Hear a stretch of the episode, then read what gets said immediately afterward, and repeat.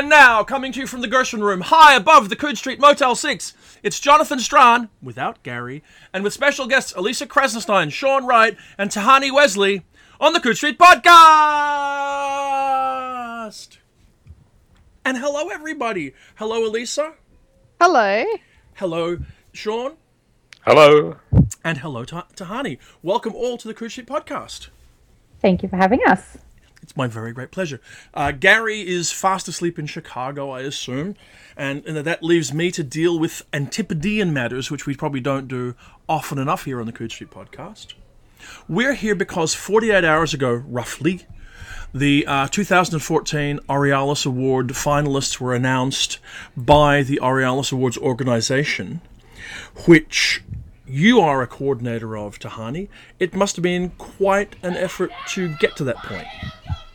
It was. We've had a. Um, it, it's always a busy time, particularly this time of year, trying to get the last of the stories in, and it's um, it's a bit stressful trying to meet the deadlines when everybody's super busy. But it's very exciting when they come out because the amount of with the social media these days and the amount of response that you immediately get is just lovely to see, and everyone going, "Oh, it's so great! Congratulations!" and all of that sort of stuff. is really nice.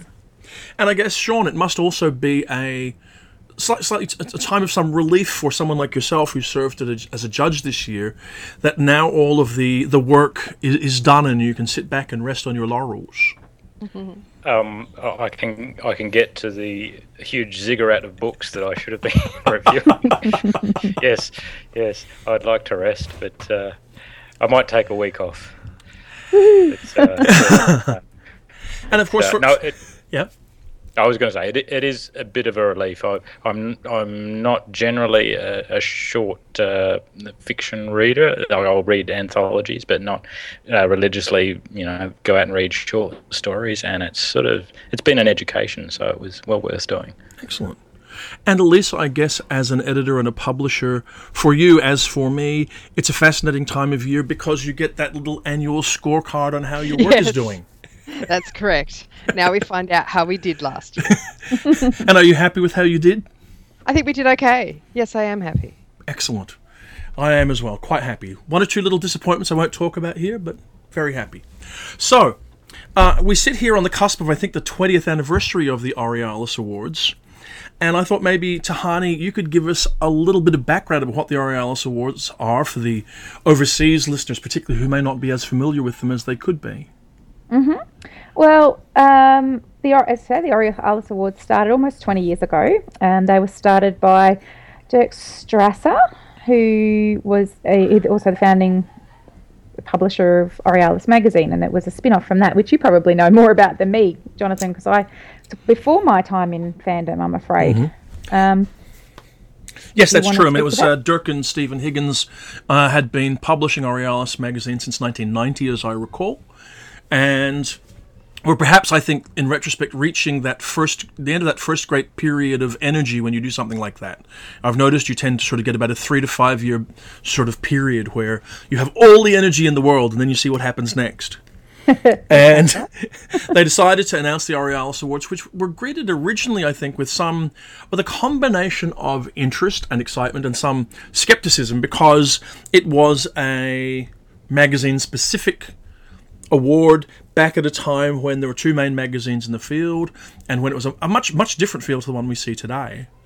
Um, however, that's changed very much, and if anything, now you know the awards have overtaken, to my assessment, the magazine overwhelmingly in the history of the field and have become very very important because they are you know a, you know the only major juried award out there in Australia. I mean, they're, they're compared, I suppose, to what the Hugos, or sorry, the Nebulas, the World Fantasy Awards for Australia being juried.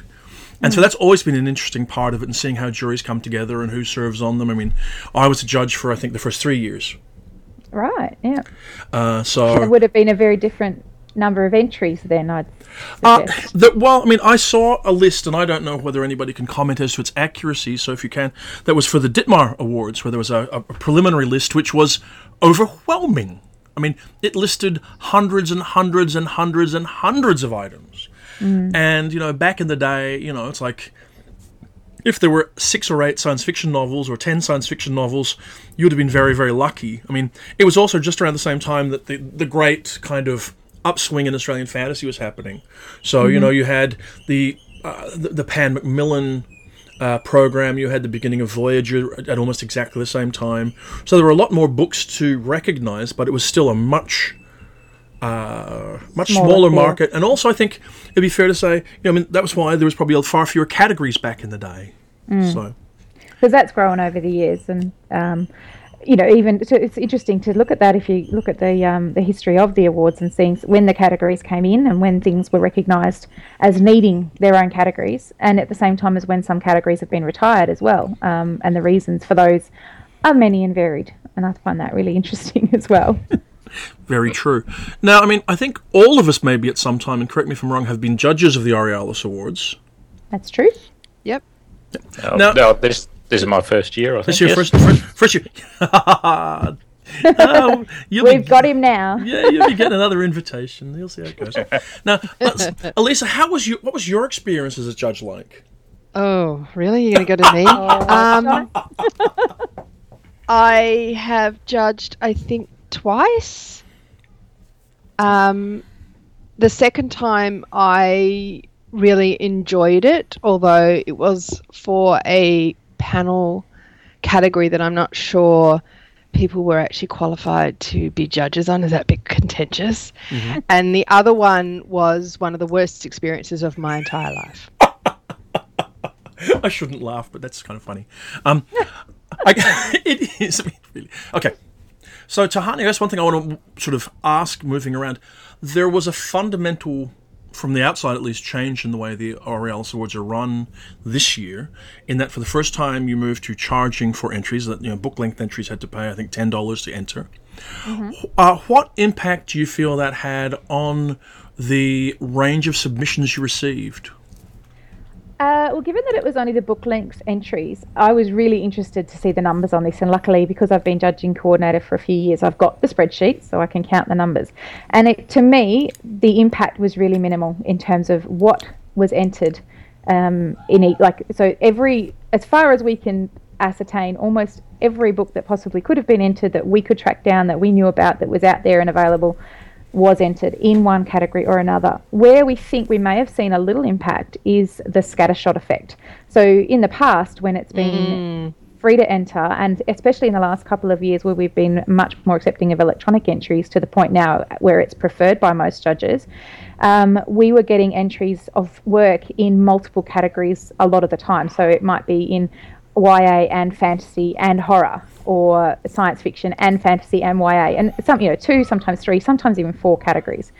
And while there are, you know, Australia is well known for its genre bending sort of um, work, it's really, really unusual for a book to actually really represent a particular category as well as another category at the time.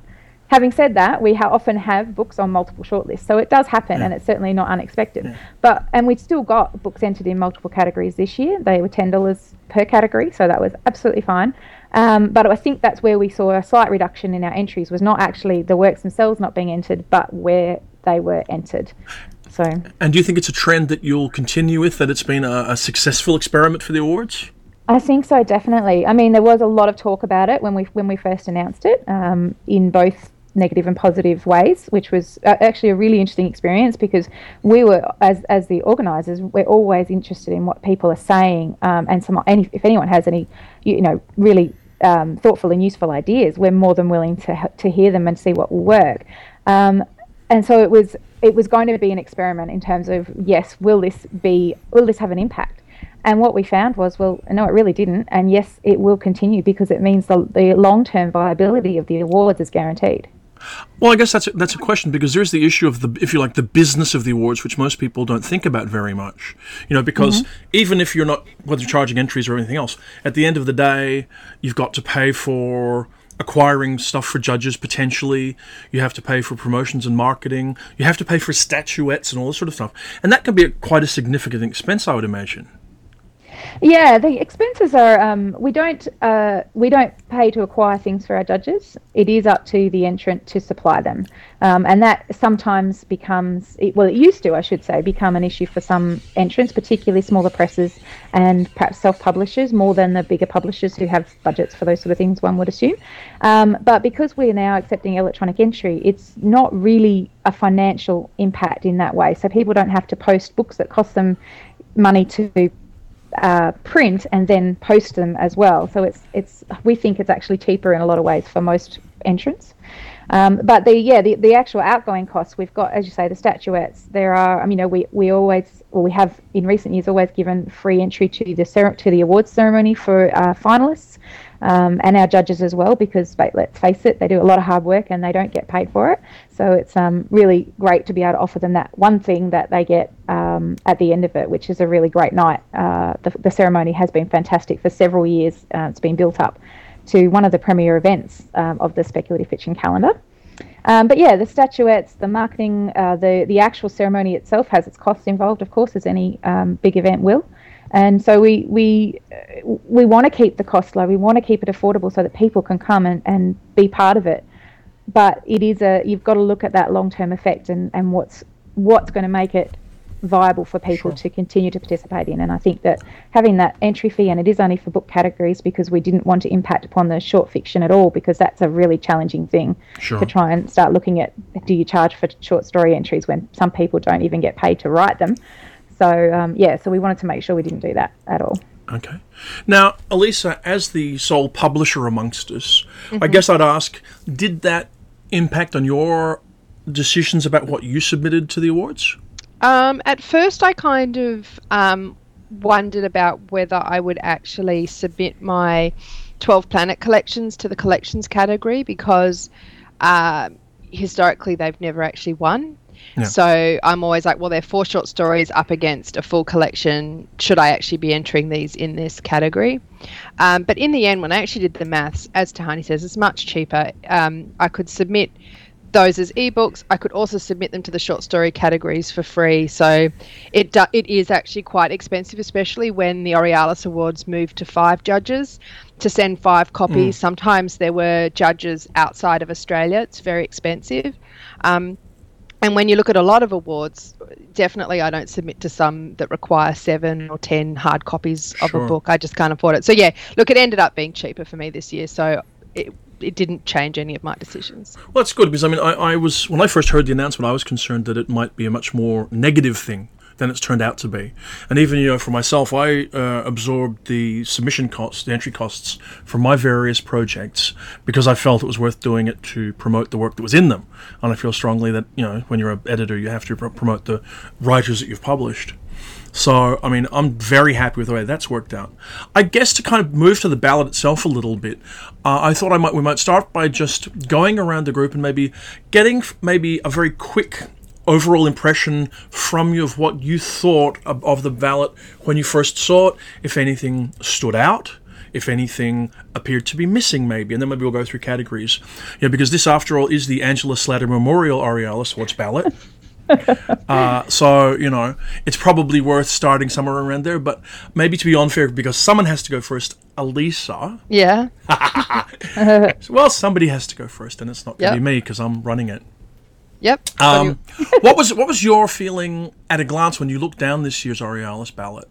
Okay, at a glance, I was quite interested to see how the Review of Australian Fiction had performed across the ballot. That's a reasonably small uh, magazine. I think it comes out monthly with just two short stories, and it tries to highlight a well known Australian writer with a lesser or an up and coming writer. So it that um, venue performed, I thought, particularly well this year. Mm-hmm. Also, interesting to note that Momentum performed really well on the sh- on the science fiction novel category. Momentum, I believe, it's still a digital first uh, imprint. Um, so that that's quite interesting, I think, and it says I think quite a lot about where um, science fiction is at in Australia at the moment. Um, other than that, I was quite pleased by how many uh, women writers I know are on the ballot. Well, I mean, I think that's a very reasonable observation. Just quickly, because I, I you know, I, I had a look, and maybe this is a, a relevant point of comparison before we move to Sean. Uh, I mean, you talk about the number of women who are on the ballot, and I look back to the first Aurealis Awards ballots by way of comparison. You know, and where you look down, you know, the SF novel has one woman on it. Uh, there are no women on the SF short story list. There's one woman on the fantasy novel list, something unthinkable today. You know, there are several women on the fantasy short story list, one, uh, two on the horror list. You know, I mean, uh, whereas now it's overwhelmingly the other way. I mean, I mean, science, Australian science fiction has changed to the point where dark fantasy and horror are a major center, really, in YA, and yeah. Women have a very strong voice in that, which is a wonderful thing. But Sean, to go to you, give you now a little bit more time to think about it than Lisa did. How about uh, setting aside maybe your own category for a second, because I, don't, I think it's not really fair to have you talk about that too much. what was your overall feeling about the ballot? Um, uh, there were some surprises for me, probably um, in best fantasy novel, and just surprises in the sense that um, uh, I hadn't uh, seen uh, a number of, of, of the books that have been nominated. Uh, I think in best fantasy novel, uh, just looking through that now, I'd heard of uh, Glenda Larke's uh, The Lascar's Dagger, and I had actually re- read a um, a manuscript of Daughters of the Storm. Um, but yeah, and I've only just really heard of Scott Westerfeld's Afterworld, so that that sort of surprised me that there weren't other books on there that I that I had heard of. Um, but that's also perhaps a a result of me being a, an Aurealis judge for short stories for the last three months and not actually getting to, to focus too much on on longer works. Um, yeah, science fiction novel. Again, there's there's probably a few in there that um, surprised me, or like in that there aren't uh, stories that I know that have well, novels that were published uh, last year that uh, I would have thought would have gone in there. Um, but you know, I think the rest of it looks uh, fairly healthy. I think uh, Tani was saying there was a lot of sort of cross posting, if you will, in short story categories. I, I see uh, best horror short story. There's a few there that I that I would have read for. Um, for my category, um, yeah, no, uh, yeah, you, you made mention of uh, quite a few uh, female authors, particularly in my category, and only really realised that when we got got to the end. But I thought, you know, it wasn't wasn't a conscious thing. But um, no, I think if we extend shortlists out to say ten or fifteen stories, you you you find you know a mixture of of genders there. So yeah, not not too much between between the, the uh, the top 15, I suppose. Um, yeah, other than that, yeah, so some surprises, but uh, generally, yeah, that's uh, what I'd expect to see there, I Okay. suppose. Yeah.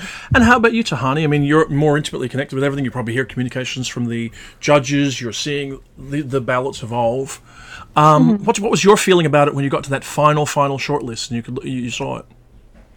Um, well, I've got, a f- you know, there's a few things that kind of uh, surprise me a little, and this is some of it is just, you know, you look at the his- historically in the last couple of years and things like that. So, things like the graphic novel ballot, which of which I have read only Kathleen's store uh, work from the Monstrous Affections anthology, um, which was the only stand- non-standalone item on the ballot, which was I thought was interesting.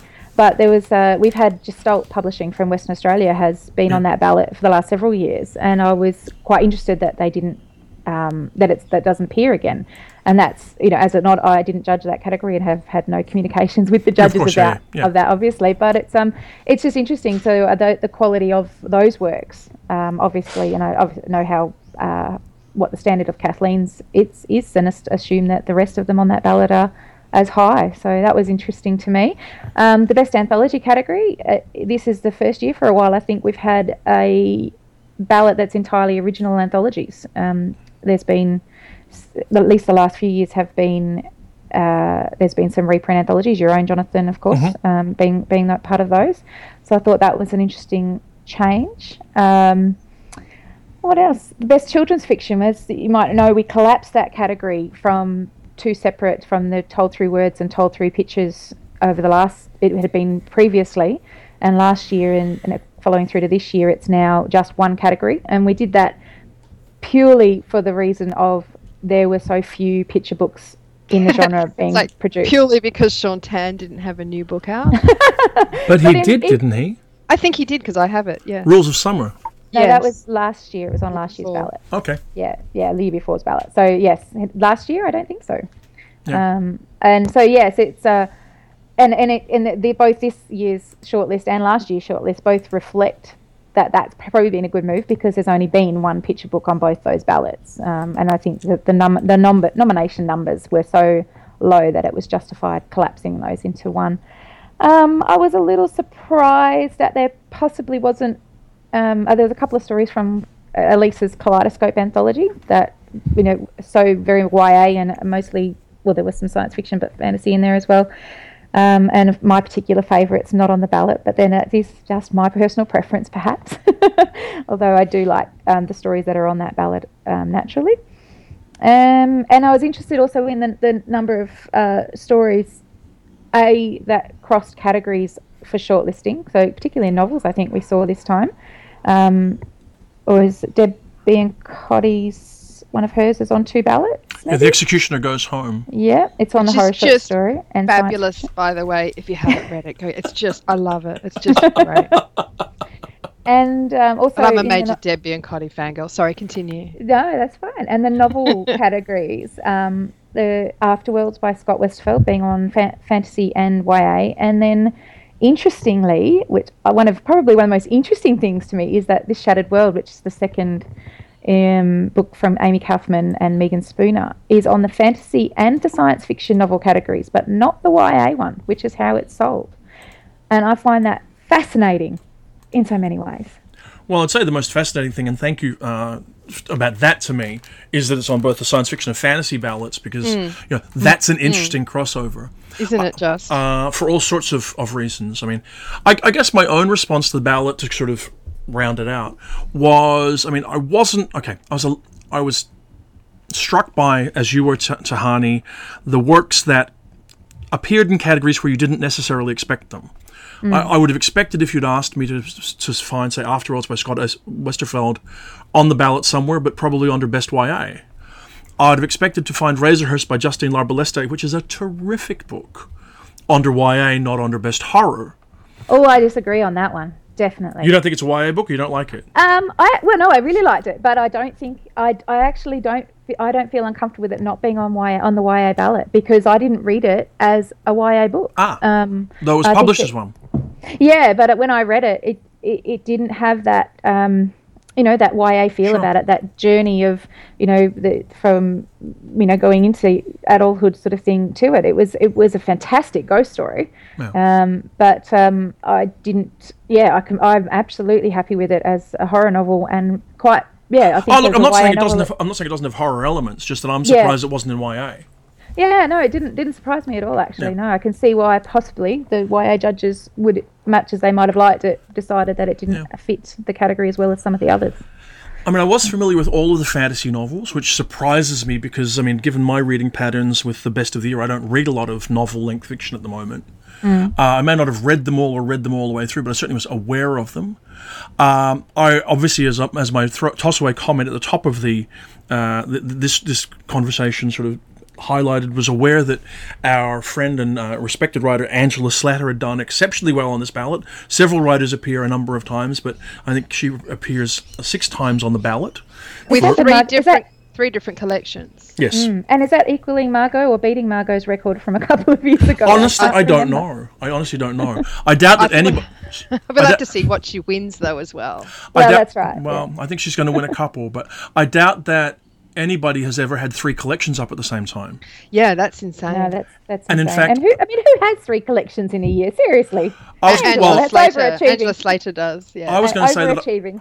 I was going to say that I don't think that anybody's ever had three short story collections published in Australia before, or any Australian writers I can think of have ever come close to anything like that, which is also interesting. Um, I was a little disappointed that, that my favourite Australian fantasy short story of the of the year didn't make the ballot, but then I think it's a, the, the Changeling by James Bradley, but Oh, okay. that's my own. You know that, that's a matter of personal taste. If we're going to talk about it, then I'm going to say that mine was Cookie Cutter Superhero. but it might have. Uh, I would have been quite happy for it to be in the YA category too. But so that opens up a whole thing about how this is the rare in the, the 21st century Tansy Rayner Roberts free ballot. I can't, I could barely, hardly believe it. But um, I'm going to set, set aside one thing. I, I, by, I don't really have any great opinion on the children's fiction. I thought that the collection overall was great. Probably the, the nomination there that made me personally the hap- happiest was to see Secret Lives by Rosaleen Love appear.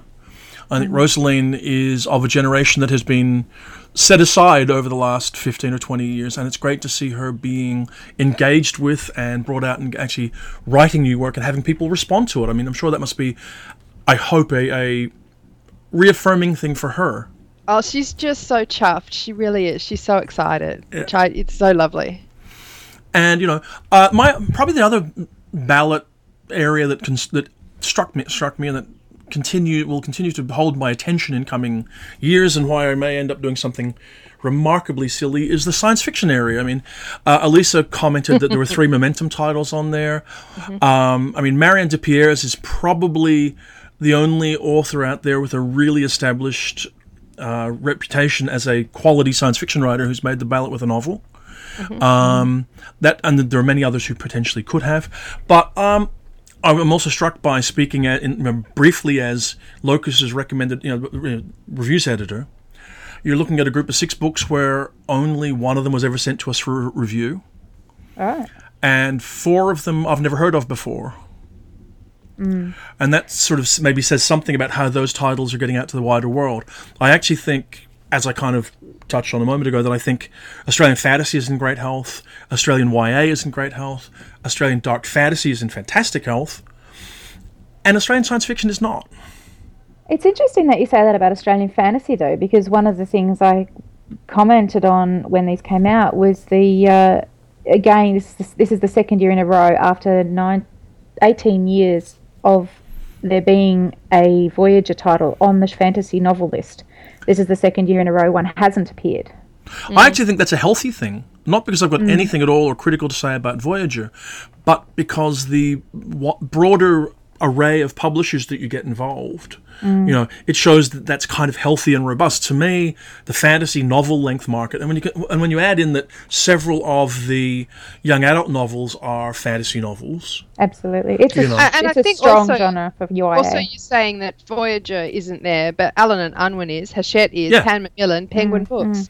and, I and Harlequin. So, so that's big publishers publishing fantasy broader and wider than just one publisher. And speaking so, solely from the Coode Street sort of bunker, one of my favourite novels is on a fantasy ballot. One of my wife Marianne, who was a former former Aurealis Awards uh, judge uh, and editor, uh, one of her favourite novels has made the list. You know, so I think overall it's a really healthy list. I'm happy to see the array of names that are there, but also aware of kind of like what's missing a little bit, and that's interesting too. With the science fiction novel, uh, I think Lynn C. Is that how we say it? I'm not sure whether it's Lynn C. I don't know. Her, her, her Nil by Mouth is her debut, which is Yep. interesting. Um, obviously, Marianne has a history of wonderful SF behind her. Mm-hmm. Peacemaker is is still a different type of book from her Sentients of Orion quartet, which did I think win the, at least one Aurealis It, award. the num, yeah, w- I think the final one that I was that was my third panel. I remember. we You were yeah, on we- three then. I was on three. Yeah, we gave it to the fourth one. I'm pretty sure. Yeah, yeah.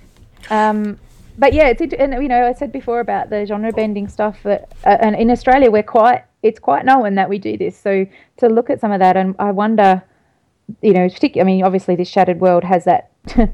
eh, You know, it, who, apparently we don't know whether it's science fiction or fantasy. Um, but I haven't read, other than Peacemaker, I haven't read the others myself. Sean, have you read Yeah. any of those? I've actually read none of them. I've read none of them. So Too busy reading fantasy short stories. that's my excuse. Yep, that's it. I mean, I will say that I mean I think the whole genre bending thing is such a common thing internationally now that it almost goes without comment. And I mean, Australia is no different from anywhere else in that regard. Um, so it's But a not. lot of Australian a lot of Australian authors still talk about the difficulty of selling their works internationally because of those elements, though. I would be surprised if there was much substance to that. I don't think it's the. I mean, I don't think you can look around and see Kameron Hurley writing. I don't think you can look around and see uh, any one of a bunch of people writing at the moment and suggest that there's anything unusual about gender blending or genre blending. Um, so then Or it's a gender- matter or gender blending. blending, uh, but and given that, which I believe to be true pretty much uniformly in the genre today, then it's what are those other elements that might be barriers to them getting published? I mean, I had a conversation recently where we are touching on the difficulty of selling Australian settings outside the country.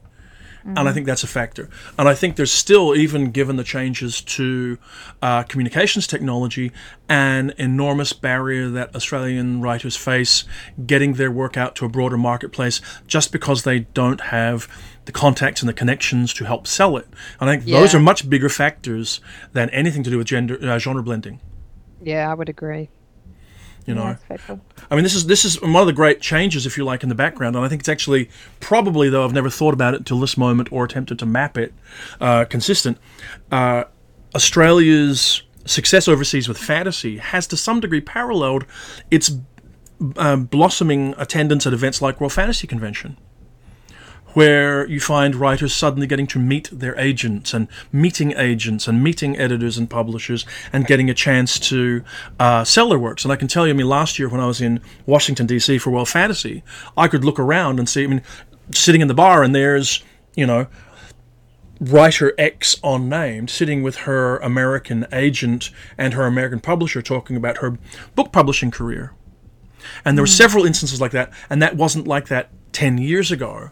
So, you know, I think really finding ways to overcome those barriers will be a great service. And I think actually things like the Aurealis Awards help. I mean, they, they gain the attention of, of editors and publishers. I mean, the, I was talking to, it was reading a piece by uh, Kameron Hurley talking about the dollar value of a Hugo Award win. Because you know we well, I've had many conversations over the years as to whether awards help sell books or not, and there is some great debate over this issue.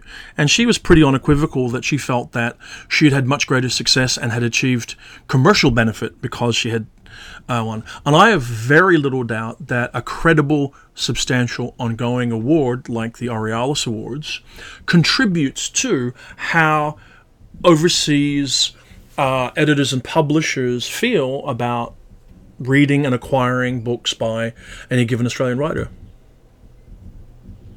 And I think also speaking speaking to that, Jonathan, is that if you're building a career, you cannot look at a two or three year period where you couldn't sell a story and say that I can't sell a story. I think that real careers take ten to fifteen or even twenty years to build as a writer, and it's not just about selling one book or, or one story. And you know, you've got to look at it as a long term career like you would anything else. Sure. Absolutely. So I mean, it's it's an interesting thing. I mean, I don't know if we should actually go down and read through the ballot, uh, but um, maybe just quickly. I mean, I'll link to the ballot because it's been out for a few days. In each category, if there's anything else to touch on, maybe that you wanted to say about, say, you know, best fantasy novel. I mean, for me, I'm most probably delighted to see Glenda Larke's book, The Lascar's da- Dagger, on it. I mean, partly because hey, she's a West Australian now, and so she's she's she's one of us, and because you know for years she's been writing substantial fantasy novels, and every time she gets recognised, I think it's a wonderful thing.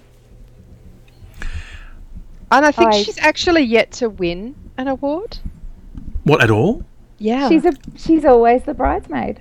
Yeah, and she, that's an established writer with a serious career, and she's yet to win an award. and, in- which, you and an international an international career. It's not just the local. You know, Yeah. she sells internationally, um, and sells very well internationally in general. a- and I'm also happy to see Juliet Marillier there, another fellow WA, Sure. really lovely lady, and so I love it when she gets some accolades. Well, I mean, I, I was. also- sorry, yes, go. I, I also really like that Daughters of the Storm is on there because I've been waiting for that book for so long, Jonathan, and it's your fault that I've been waiting for that book Why? for so long. How do I have any connection you, to you- that? you- I'm sure you published the novella, wasn't that? your- Oh, yes. Oh, you mean in Legends of Australian Fantasy. Australian Fantasy. And that, how many years ago was that, Jonathan? That you Oh, published the six or novella set in this world that I have been waiting for for that long.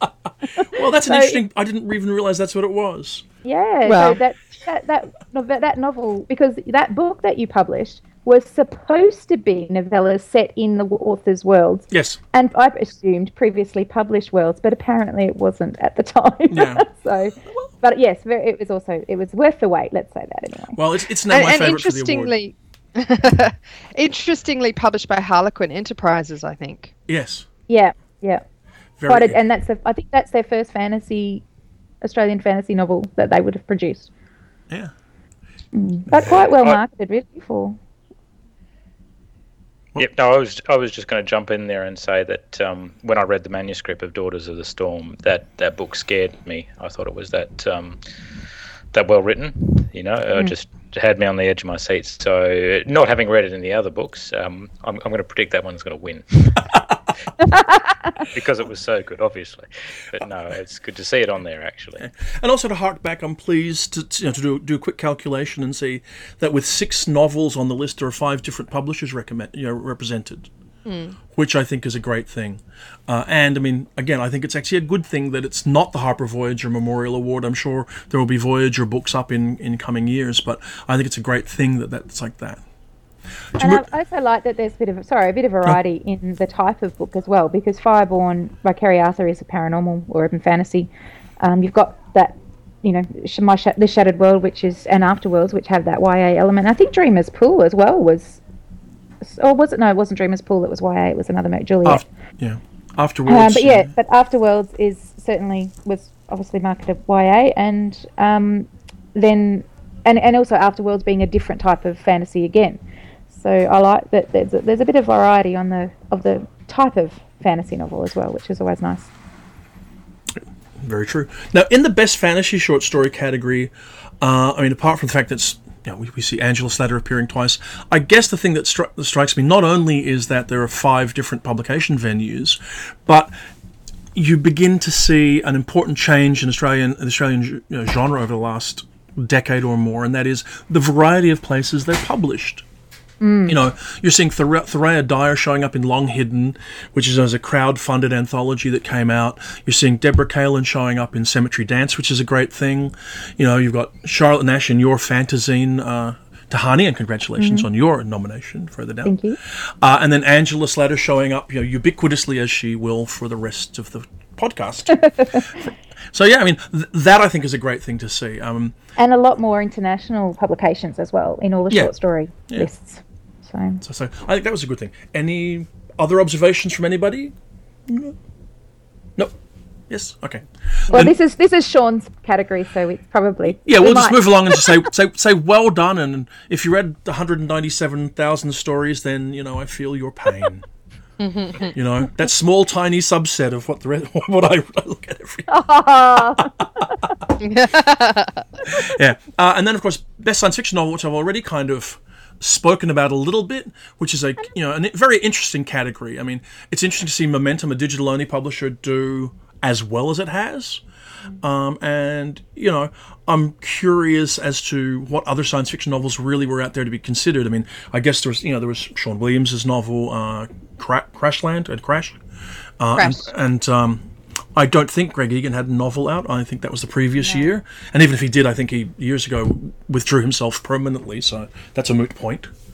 But you know, it's, it's yes, interesting. Uh, I mean, any observations other than those we've shared before on this category?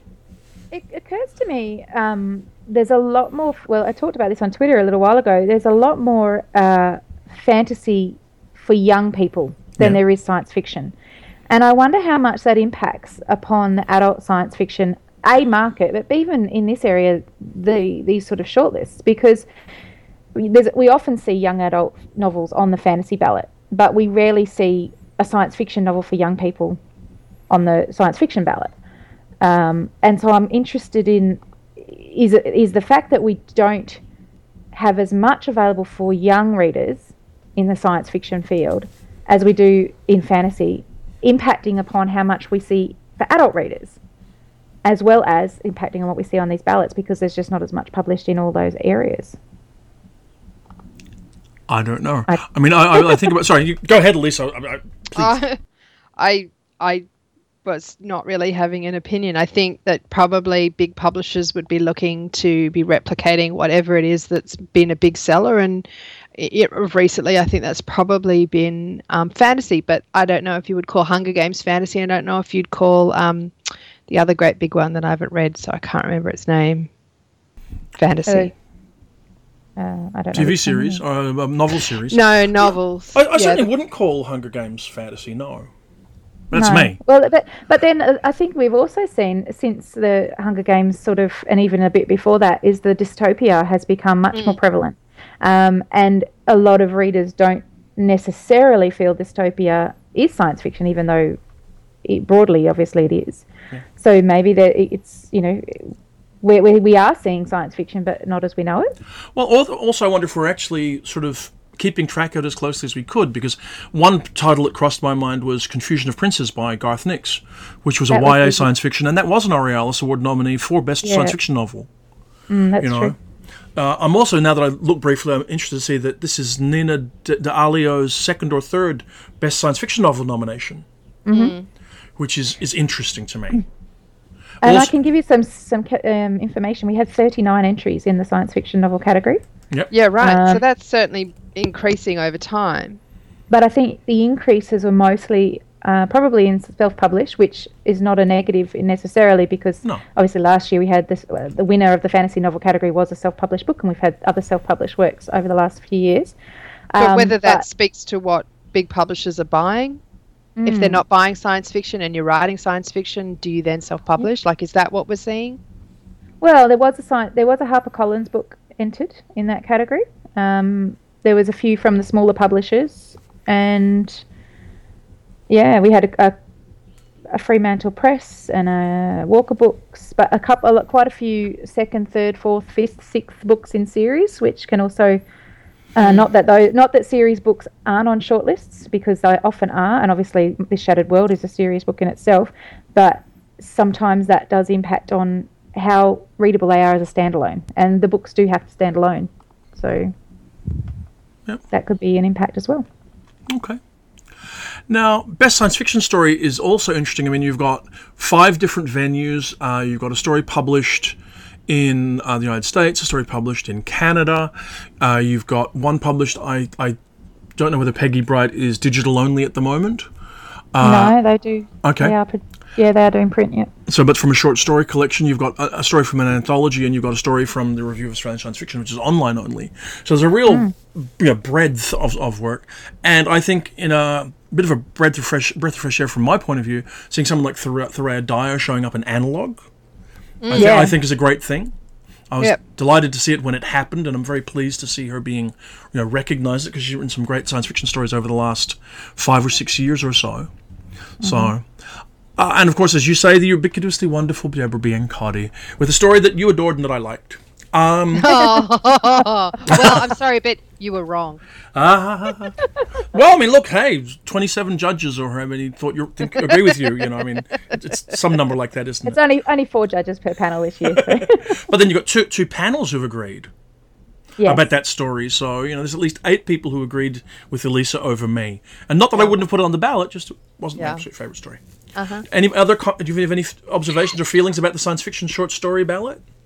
Alisa wasn't. Um, you've got the female factory on the anthology ballot. Uh, That's I had, uh, and Secret Lives of, of Books as well was also science fiction. Um, and so both of those have made the anthology ballot, and yet Yep. not the science fiction ballot, which is Yep. interesting. well, I think that I think also quite you, a lot, doesn't it? yeah, you have different judges judging the books, and you can't. I, I, it's a crapshoot, as as Angela says. You can't know what the taste of those five people is going to be, and they aren't.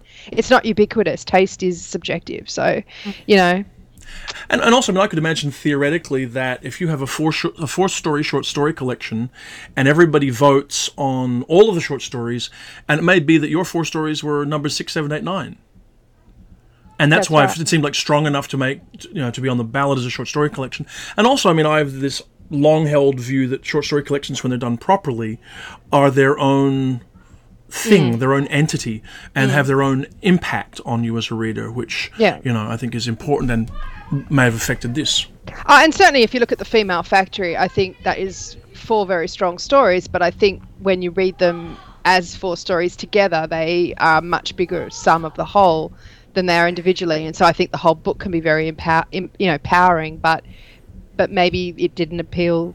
Um, maybe their criteria for science fiction was different. You know, you ca- you can't really unless Sure. you know what the criteria was that they were judging. You can't really, you know, make any conclusions.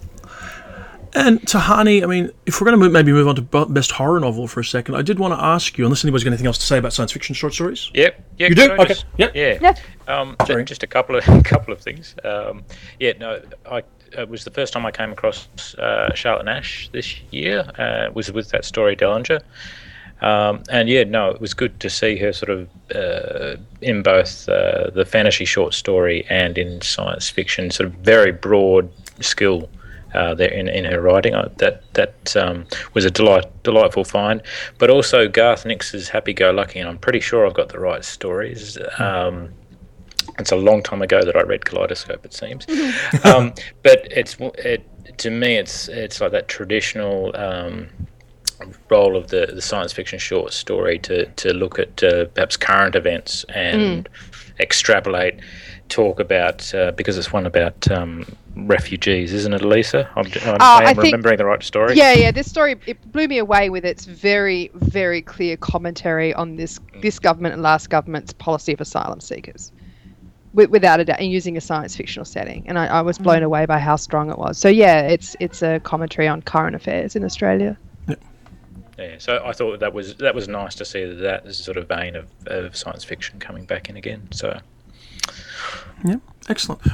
Um, Tehani, I was going to say, it's always seemed to me throughout all my awareness of the Aurealis Awards that there has always been, a, well, there has often been some difficulty finding a lot of horror novels to nominate.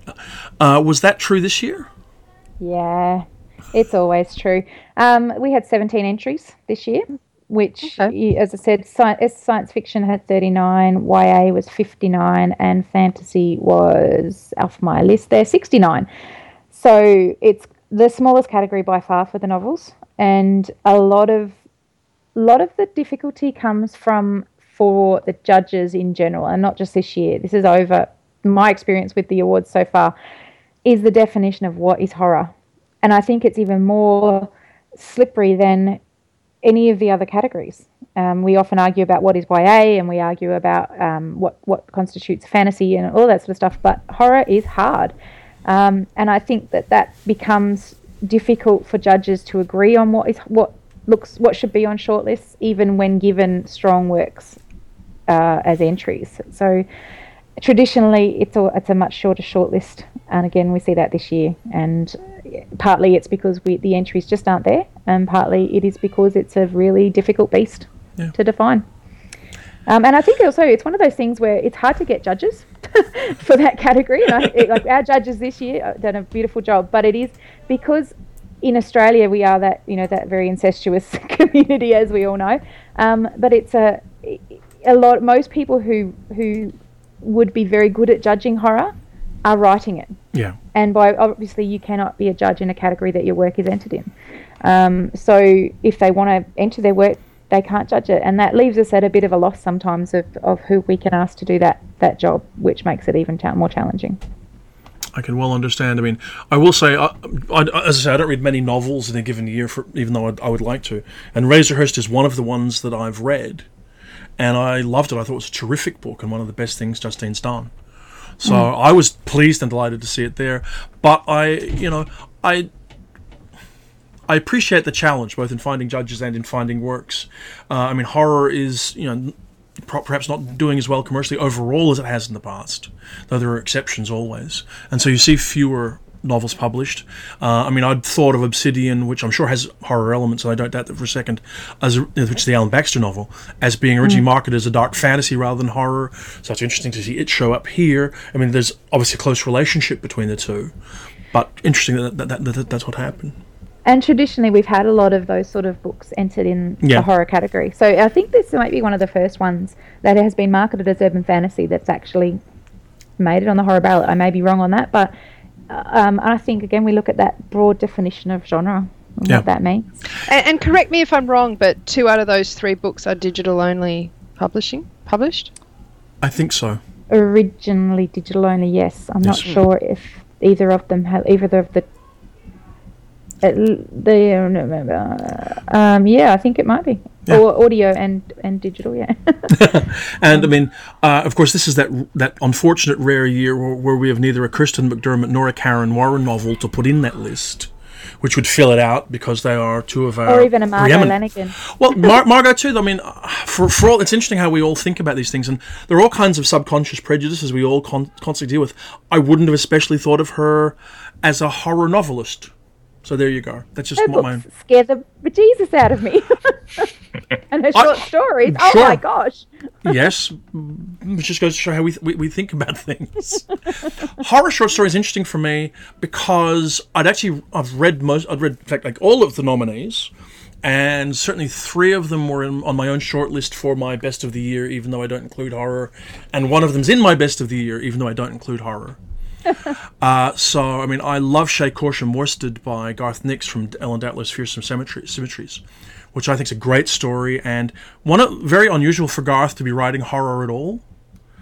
And so, a really, really interesting story. I love James Bradley's skin, skin suit, and I loved Home and Hearth by Angela Slatter. I really like Deb Biancotti's story, and I also really like Kirstyn McDermott's story. I think it's a great ballad. And I haven't read any of. Oh no, I have. No, I haven't. I haven't read any of them. I don't think the McDermott's the only one I haven't read off that list. Yes, Um, I'm pretty sure I put forward the Home and Hearth for the Locus. yes, I think I quite liked that one, and obviously I like the being Biancotti. So yeah. yeah, but that's pretty obvious that that's going to be my taste. Sean, anything, any comments or? Yeah, I was going to say, I think I've read three of them. I'm not too sure about the Kirstyn McDermott, um, but definitely James Bradley's and um, Deb's story there. Um, yeah, I, yeah, I think that you can place them in um, two categories at least, I think, and possibly even uh, uh, three. But um, yeah, certainly there, there's horror elements uh, in in both of those. Um, Skin suit and the executioner goes home, but um, yeah, uh, as as we've been saying, there's there's a fair bit of movement um, between categories. Yeah. Um, but yeah, no, I've, I've got nothing uh, else to add to that. So. Okay, well, best young adult novel um, is a category I'm delighted with, partly because it has one of my very favourite novels of the year on it, uh, Clariel by Garth Nix, the fourth Old Kingdom novel, which I read just before Christmas and think is stunning. I think it's a great book, and I'm delighted to see it there. I think it's uh, a wonderful pendant to the rest of the uh, Old Kingdom series. And I mean, my wife Marianne has been at me to read Jaclyn Moriarty's series for ages and says that The Cracks in the Kingdom is brilliant. Um, other than that, I mean, it looks like a, a fantastic ballot to me. This is the I'll leave- first year in such a sorry, it's, I'm going to jump in. It's the first year in such a long time that I have not read everything on the young adult novel because I haven't judged a category. Uh, I've been doing CBCA judging and all sorts of stuff. Normally, I've read them all. I haven't read anything except Afterworlds this time. so I'm feeling really. It's quite off-putting not to know what these books are. I have read the first of the Jaclyn Moriarty, um, the first book in that series, which I absolutely loved. That was a, something of white. Yes. Um, yeah, and it was it was fabulous. Um, and obviously, I mean, you know, I've read a fair bit of Garth Nix, but I haven't got to Clariel yet. So, and I've, I've heard really good things about so many of these books, and yet just have not got to them. I think I'm having a, a, a YA break. That's what it feels well, like. in a nice just bit of synchronicity to, to add, on the very first Aurealis Awards ballot, the winner for best uh, best uh, not fantasy novel overall was Sabriel. Ah, Um, and that beat and that beat um, Sara Douglass's Battle Axe, which was obviously, as we know, Harper Voyager's uh, launch book for the Yes, Voyager line, um, which is 20 years old this year. Yes. Right. So it just goes to show how these things cycle around. I feel so old. And uh, uh, that a Battle Axe is one of those books that got me into this scene in the first place. When I ran out of all of the well-known international fantasy books that I was reading at the time, that was what I found on a bookshelf, and that's what coo- cooked me. There you go. And so, I mean, uh, any other comments on the on the young adult novel ballot? Uh, I'm sad to see Sean Williams cl- uh, cl- crash not there. I really enjoyed I- that. Yeah, I would share that. I, I, I actually, again, I, I sometimes I don't even necessarily uniformly like a good person to read books by friends, but I've read and loved you know, that series as well. So I, I was, I was taken aback. I thought it would be there, but obviously we don't know what else was like almost on the ballot, as you said in other categories, at least. So. Yeah. So, uh, young adult short story is a really interesting category to me. Again, there's a real there's, there are, you know, there's obviously a strong representation from Kaleidoscope, which you know was a pretty good anthology, really, uh, you know, on balance. I'm really interested to see uh, David Cornish show up. He wrote for Legends of Australian Fantasy, which you were talking about earlier, uh, Tehani, and is actually probably in some ways slightly underappreciated as a good short story writer. So I was happy to see that. Obviously, that relates to his uh, Lamplighter, I think it is series. and very popular as a, as a Yeah. novelist. Obviously, Yes. uh, D- most people might know him as D.M. Cornish. Yes, so- that's what I was Yeah. trying to remember. I think I read the first one in that. Yeah, Yeah. and I'm pretty sure I've read this for our year's best. Yeah, you would have, yeah. I'm also Yeah. tickled to see Liz Argall, my very favorite, Yes. my favorite roller skater, uh, on the list. or is, isn't she roller derby girl now? She is now a roller derby girl. Yes. There you go. Wow. Is, is that the right description? Roller derby girl or is roller it's derby probably woman? Probably not. I don't know. Roller derby der- person. roller derby person. Well, well, yeah, they- they're all girls, aren't they? Yes. It's What- one of those few sports that's only played by women. We won't hypothesize why. but no, and nice to see Dirk Fl- Flinthart appearing. Um, you know, he was winding me up on Facebook a minute ago, so I'm happy to see him on the ballot. and I mean, overall, a, a very strong ballot. The uh, In Hades by Goldie Alexander, as I understand it, is a verse novel, Oh, well. Excellent. which has appeared in short story because of the word count. I should add, because I think it was originally entered as a novel, Okay. um, but it's uh, the judges being that it was the we, this is one of the things we can do, which is put things in the right category if we have to. Um, but it was entered as a novel because it's a standalone book, but the word count puts it as a short story. Excellent. Um, unless there are any other comments? I have no comments really on best children's fiction because I haven't read any of it. Tehani, is there anything you can tell us about it? No, because again, I'm I'm having that little break that I've been having from the children's in my. I have, I mean, I love, I do, I have read the Last Viking Returns. I'm a huge fan of those books. Um, absolutely love them and think they're fabulous. So I was really pleased to see that as the one picture book on the list. And I have read uh, the first hidden book by Lian Tanner. Um, and I would absolutely, without a doubt, assume it's of the same high quality as her previous books, which have won several Aurealis awards before. Um, and Slave and the Brother Band series again, it's appeared here before, as have many John Flanagan books, so it doesn't surprise me. Um, nor does the Carole Wilkinson. However, I have not have had come across at all Ophelia or Withering by Sea, which I will now get a hold of because if they're on a ballot with the quality of the other books, then I think they need to be read. Excellent. Then that would take us pretty much directly to Best Collection, which is one that I've always been interested in over the years. I've got ridiculously strong opinions about short story collections. Um, a 12th Planet Press, comparatively speaking, dominated title. You, you and Ticonderoga kind of arm wrestle through it. Um, with F- The Female Factory, Secret uh, Lives, the Ian McHugh collection. Um Angela Slatter's very, very well received The Bitterwood Bible. Uh, which follows up, I think it's a, it's a follow up to a World Fantasy Award nominated collection and it seems to be a really, really interesting, substantial ballot. I think that this really speaks to the breadth and depth of Angela Slatter in this category and what she's doing at the moment, which I find really, really interesting. You would normally say writing this much fiction would just be completely overexposed, far too. Um, Far too verbose, and you, that you would be splitting your quality of fiction across too many short stories. Um, Angela says no, that is just not true. Suck it up, flint's away, put in good, strong work, and and the rewards will come. So, yeah, I think um, she's really interesting to watch. I think online you can see that she is constantly writing and she is constantly applying herself uh, with great vigor and great determination. And so I'm quite pleased to see that that actually, you know, is is pays off. Even though this isn't a popular vote, do you think there's a risk she will split her own vote? No. Okay. Well, I would be interested in this. Anybody else got any other comments, or shall we forge on as we're nearly Um, complete? It was actually an interesting year for collections. Um, that I think there was quite a lot, well, not quite a lot. There was fewer collections published this year than like la- uh, the 2013 ballot was. as- The, the entries were astonishingly strong. There was huge. There was a big number, um, and I think this year there was a smaller number, but it was um, th- there's such a, a, strong number being published. Some interesting. Would you I mean, say these was- are all uh, original these are all original collections, aren't they? These aren't reprints. Uh, Black Winged Angels is reprints. Ah, okay. Um, I believe the rest. I'm not sure about Angel Dust. Ian McHugh might. I don't. I don't believe that's original. All original. It may have original work in it, but I don't think it was all original. Okay. Um, so yeah, uh, but there was there was some other ones, um, some other uh, ca- collections that were entered that I- interesting. Perhaps that they weren't there, but I haven't read them all. Just going on what I know of the writer. This, yeah, it was interesting. So, I'm not going to say which ones. Sorry. Yeah. Do we have any other comments?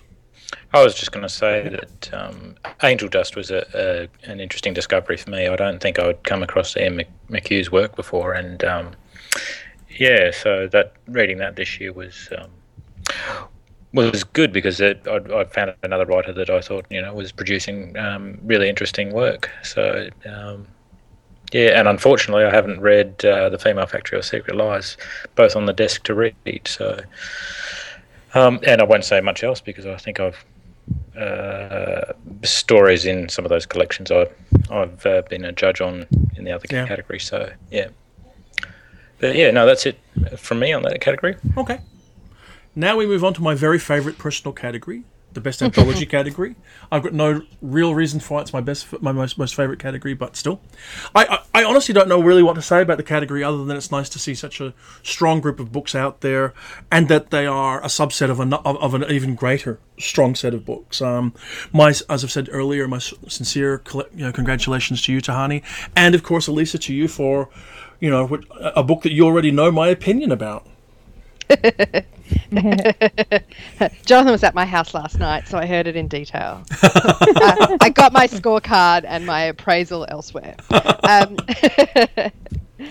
Well- um, it's a very strong category, and I think that's really exciting. I think it's that's not always been the case. Would you agree, Jonathan?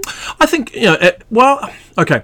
Sp- given that I won the first four years, I don't know that I want to agree. But yeah, I think sometimes it's it's, it's stronger and weaker. I think the overall cl- quality of collection of anthologies has improved. Yes, I think there are all sorts of reasons for it.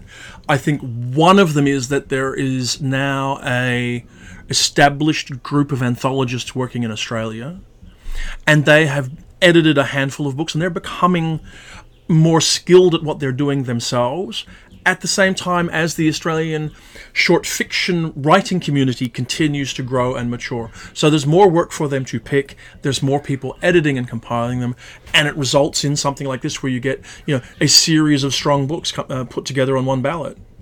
Um, following on from that, though, um, your two books would have international authors. They do.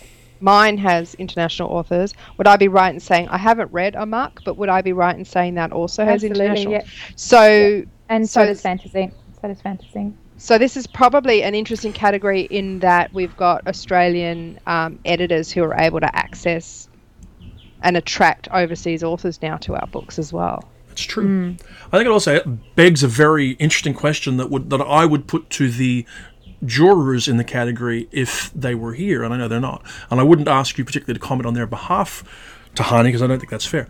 But um, are we recognizing the Australianness of the fiction or the work done by the editors who compiled those books? You know, Reach for Infinity, which is one of my books, I think, don't think has an Australian writer in it, if I recall. Fearsome Magic has three or four.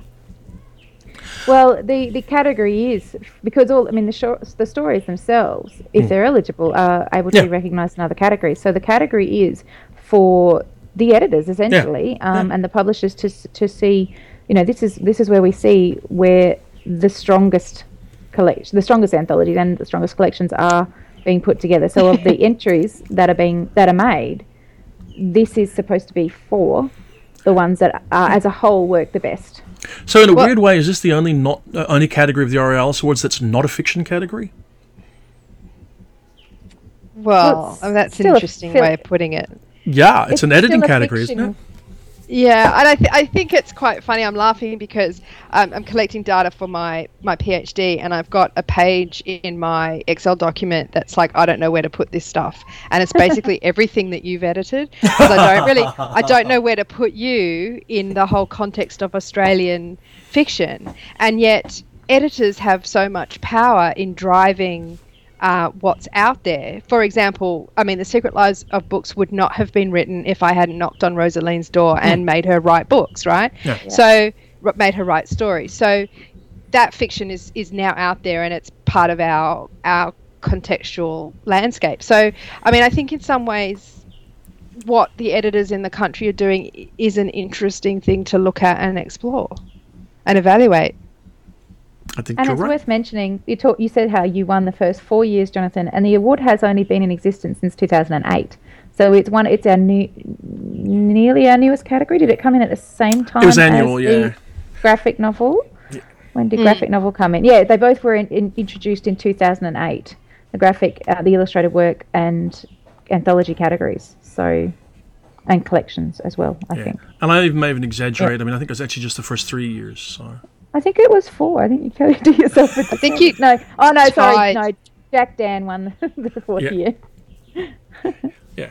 So, um, but even so, I mean, not to sort of be glib about that. But I mean, yeah, look, it's an interesting thing and something perhaps to discuss somewhere else about how this stuff fits in and how we assess it because I think it's a great category and I'm actually not many awards have an anthology category or a collection category so I'm delighted that the Aurealis Awards do. And Yeah. we, we get enough entries every year to justify. Oh, also this year was the first year we've opened up again since I think the first or second year it was op- it was created. We opened it up again and said no, individual issues of magazines are now eligible. Um, again, because it, what they were initially in the early years, I think it was the first year I was judging or second year I was judging, um, and they had originally had them as eligible, and then the judges, the feedback was that they weren't standing up, and yet there have been over the years individual issues of magazines that are very strongly themed and work very well as a whole. Um, and so we thought, well, it, there's no need to exclude them if they're willing, if they want to enter, then they can. Excellent. Um, and also, we had this year, I think, our first poetry anthology entered as well, wow. um, which was interesting. Which I think Sean was probably in. Oh my goodness. Well, unless there's something else we Well, might just you go. quickly go on to the best graphic novel illustrated work category, about which, in this case, I've got very little to say other than I loved Kathleen Jennings' piece, and that I th- I thought maybe there was a second volume of The Deep that was eligible, which was Yes, that was a gestalt one, which is, as I said, I was a little surprised that it's not on the list. But I don't know what the judges' uh, d- workings were on that. but I will be looking forward to hunting some of this stuff down because it looks interesting. So, so I guess what collectively then maybe, unless there's something else to say about that category, overall an interesting, robust category at a time when the awards seem to be doing really well and the field here seems to be doing really well. I think so. Yeah. And and a, a pretty good guide for someone outside the country who wants to learn about Australian science fiction, fantasy, and horror to come along and dip in through this as as a gateway into uh, the work that's being done in this country. Mean, I- definitely, um, it's one I recommend all the time to people. Um, so yeah, definitely. And since we're all virtually at the end of of, of our discussion and, and you know aren't yet waiting for next year's ballot, um, because this stuff is inevitably inexorable. Are there any other exciting new things coming up with the Aurealis Awards, Tehani? Uh, I can confirm that Canberra will is after hosting for two years will no longer be hosting the awards next year. That's Conflux Incorporated. I cannot yet confirm who is taking it on, even though I believe it's settled. It's not formally announced. Okay. So- Well, I, sh- I shall hope, for, pers- from purely selfish reasons, that it's somewhere that I can I can actually go to. Because sadly, I've never attended an Aurealis Awards ceremony. What? Never. No. That's oh no, I, I lie. No, I lie. Especially when you won the Conveners Award last year, which we didn't talk about because it wasn't released as a shortlist. So And, and Lo- Locus didn't even count it as an Aurealis Award win. So there you go. But I know. Um, Yeah, I don't think that Peter McNamara is there either. They left it off the ballot and all kinds of things. But Yeah. um, setting aside that horrible slight they did to me, um, And with no bitterness, no, carry on. no bitterness at all. Not here live on the Coode Street podcast. Um, I was going to say that I think you know, sort of it will be really interesting to see how the award continues next year as it moves into its third decade. And from you know from what you were saying prior to us, that you'll be continuing in an administrative role, even if it does change and sort of head elsewhere. Yeah, so came. I was judging coordinator for SpecFaction in New South Wales, and moved with Canberra, and hopefully will continue to its new home. Magic. And I guess we should start looking out for the announcement of a slate of judges at some point soon. Yes, and ev- anyone is welcome to apply to be a judge. We encourage people from all different um, walks of life, essentially. And the only criterion, Alisa mentioned this earlier, is that we actually have now limited it to Australian judges. Um, although the, it's not as necessary these days because there's less and less postage, but we still feel that the Australian context is really important to a judging panel. And on that, I might say that I highly recommend doing a turn as a judge on an Aurealis pa- panel just to see how judging works, just to see what it's like to look at a whole um, category of fiction in the country in one year published and how we rank that. I think it's a really interesting process and it teaches you a lot about um, awards and about how to feel about awards afterwards. Yeah. And I'd say don't just do it once, do it more than once on a different panel because it'll be a different experience. Some judges will be nicer to you than others. I'll, I- I'd also But your judging coordinator will always be lovely. I'd, I would also say don't discount yourself. Uh, a lot As of a people judge. I've spoken, yeah, as a judge, I've spoken to lots of people who say, "Oh, well, I'm not well enough read, whatever else." My, my Yeah. rule of thumb would be: if you read and if you think about what you read, then you're qualified to stick your hand up to do this. And, the beauty of read it a lot is, you do it. you yeah you only have to read everything that's eligible in that year and judge it all against each other. So you sign up and then you will be um, eligible because you'll have read everything that year. And then you You'll become one of those terrible gatekeepers. Yeah, but you'll be more expert than most people in the field It's true. on it's that true. particular category. So Yes. yeah Um, and uh, well, with that cheery note, and with the advice that if you want to see the full ballot at www.aurealisawards.org, link with the podcast, and with the announcement that you know there is you know plenty of time though, you should rush to run off and buy your tickets to attend the Canberra con- you know Canberra conven- event where it's going to be presented in April. I think it's the 11th of April. It is, and the early bird tickets um, end on the 11th of March. So if you are planning to come, please get in early and book so that you don't pay extra. And if you live far away, the ten thousand dollar plane tickets also will eventually disappear too. Uh, you know, for some reason, it's on a weekend when, believe it or not, Australian plane tickets are more expensive than, than at other times around then. So, but nonetheless, it is an interesting and exciting thing. Thank you so much to Hani for joining us. I really, really Thanks for appreciate it. me. Thank you, Sean, for making time to be part of the podcast. Thank you. And as always, Alisa, it's been a pleasure, and it's really great that you could join us.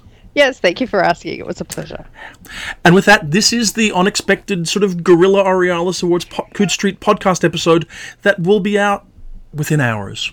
Ooh. So until next week, mm. this is and remains the Coode Street podcast.